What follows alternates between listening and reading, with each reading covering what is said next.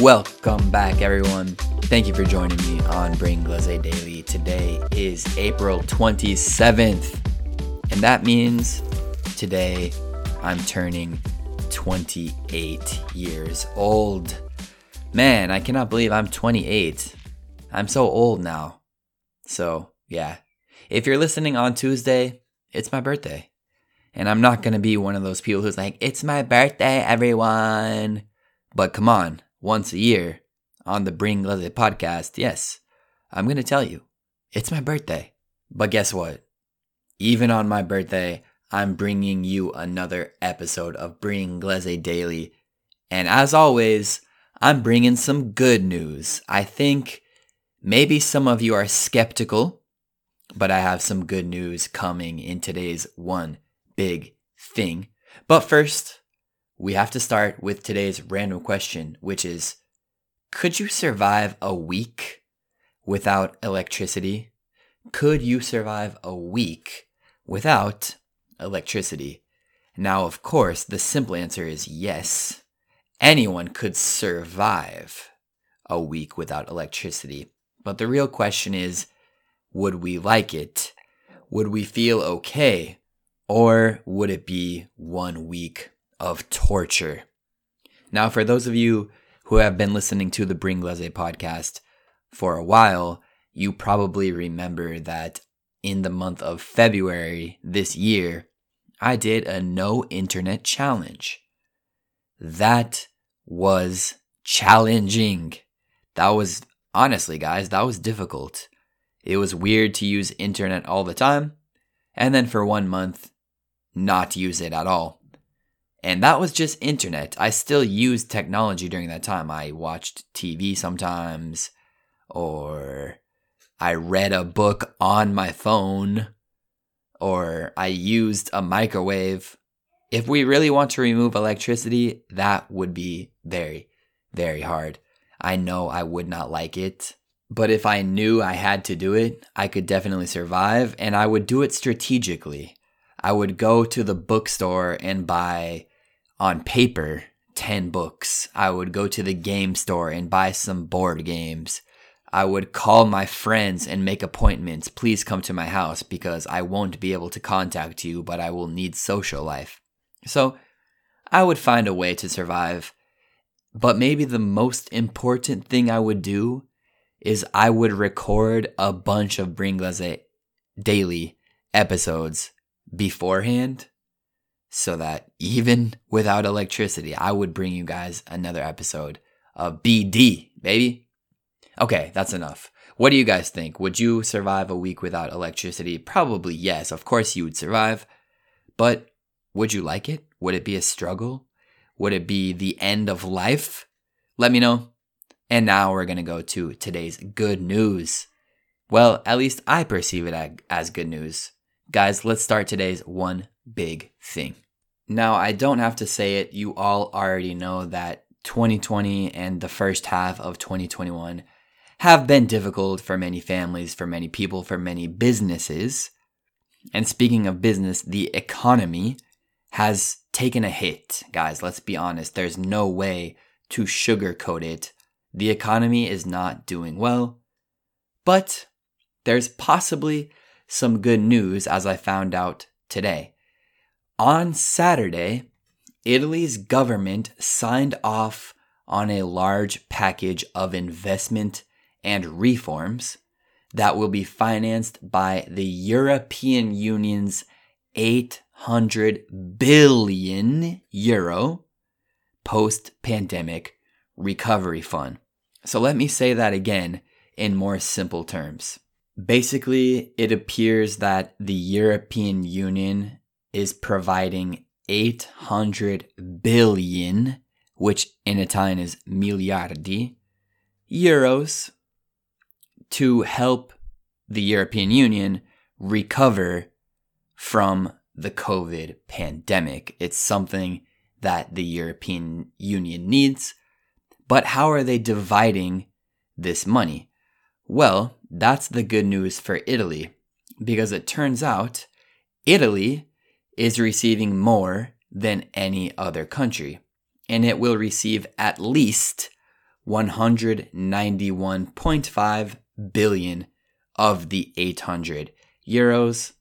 And Italy plans to use this money to accelerate the green and digital transformation of the economy, to improve the training of the workforce, and that's according to a cabinet statement from Italy itself. This relief package will have a significant impact on Italy's economy, which has been deeply scarred by the COVID 19 pandemic and had been underperforming for the decades before the crisis. So, in other words, even before the pandemic, Italy was going through a crisis. And these are the words from the government. For example, the GDP, which stands for Gross Domestic Product or Prodotto Interno Lordo, maybe that's the name in Italian, the GDP of Italy shrank. It decreased by 9% in 2020. So, needless to say, Italy's economy is suffering at the moment. More information coming from the statement of the Italian government a large share of the resources will be used for infrastructure projects, and they will also be used to reduce inequality, with about 40% of the funds destined for Italy's underdeveloped southern regions. So maybe some people think of southern Italy as less developed than northern Italy. Economically speaking, I think that's true. But the focus will be on those underdeveloped inequality regions. So maybe, for example, Calabria will get a big hand. So I don't know about you guys, but I'm hopeful and I think this could be a boost to the Italian economy. That would be exciting for me. Ever since I came to Italy back in 2013, I have always heard Italians say, C'è la crisi. We're in a crisis. We're in a crisis. We're in a crisis. And maybe, if it's true that this recovery package can make a difference, I am hopeful and I am optimistic. And maybe we will see some changes and the Italian economy will grow and potentially the crisis will end. It's funny because maybe it took a pandemic to get this money from the European Union. And you know what? If that's the case, then fine. At least Italy is getting some money now. And hopefully, the Italian economy can improve from here. I don't necessarily think the pandemic is over, although it does appear that things are getting better. When you add this money on top of it, there's reason to be positive. There's reason to be optimistic. So I'm excited and good luck to Italy and to the European Union. Please don't don't make this complicated. Please continue. Give the money to Italy. It was signed off. It was approved. All right. Now we are going to go to the last section of today's episode, today's three words of the day. So, if you were listening carefully enough, you definitely heard all three of the three words of the day, starting with number one, a very useful word, beneficiary. Beneficiary is the same as beneficiario, but instead of an O ending, it's a Y ending, benefic A R Y. And this is the person or the group who receives the benefit of something. So, in the case of the economic package, Italy is the biggest beneficiary because they are receiving the most money. So, Italy is the biggest beneficiary of this economic package. Word number two is boost. Boost is B O O S T. Boost is a verb and a noun. It's basically un incremento. It's aumentare, increase, make something bigger, make something stronger. So to use this in a sentence, I hope the economic package is a boost to Italy's economy, a boost to Italy's economy. And I think it will be a big boost. Okay, the last word of today is actually two words because it's a phrasal verb and it's sign off. Of course, sign means firmare, S I G N space O F F. Sign off doesn't necessarily mean firmare, it kind of means approvare or accettare. Yes, in the sense of firmare something.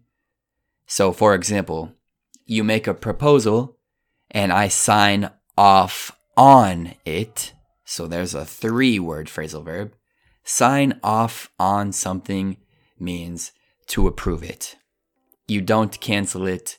You say, yes, you signed off on it. So, for example, the Prime Minister of Italy, Draghi, he signed off on this economic package. And I'm glad he did. All right, so that is gonna do it for today's episode of Bringlese Daily. But guess what?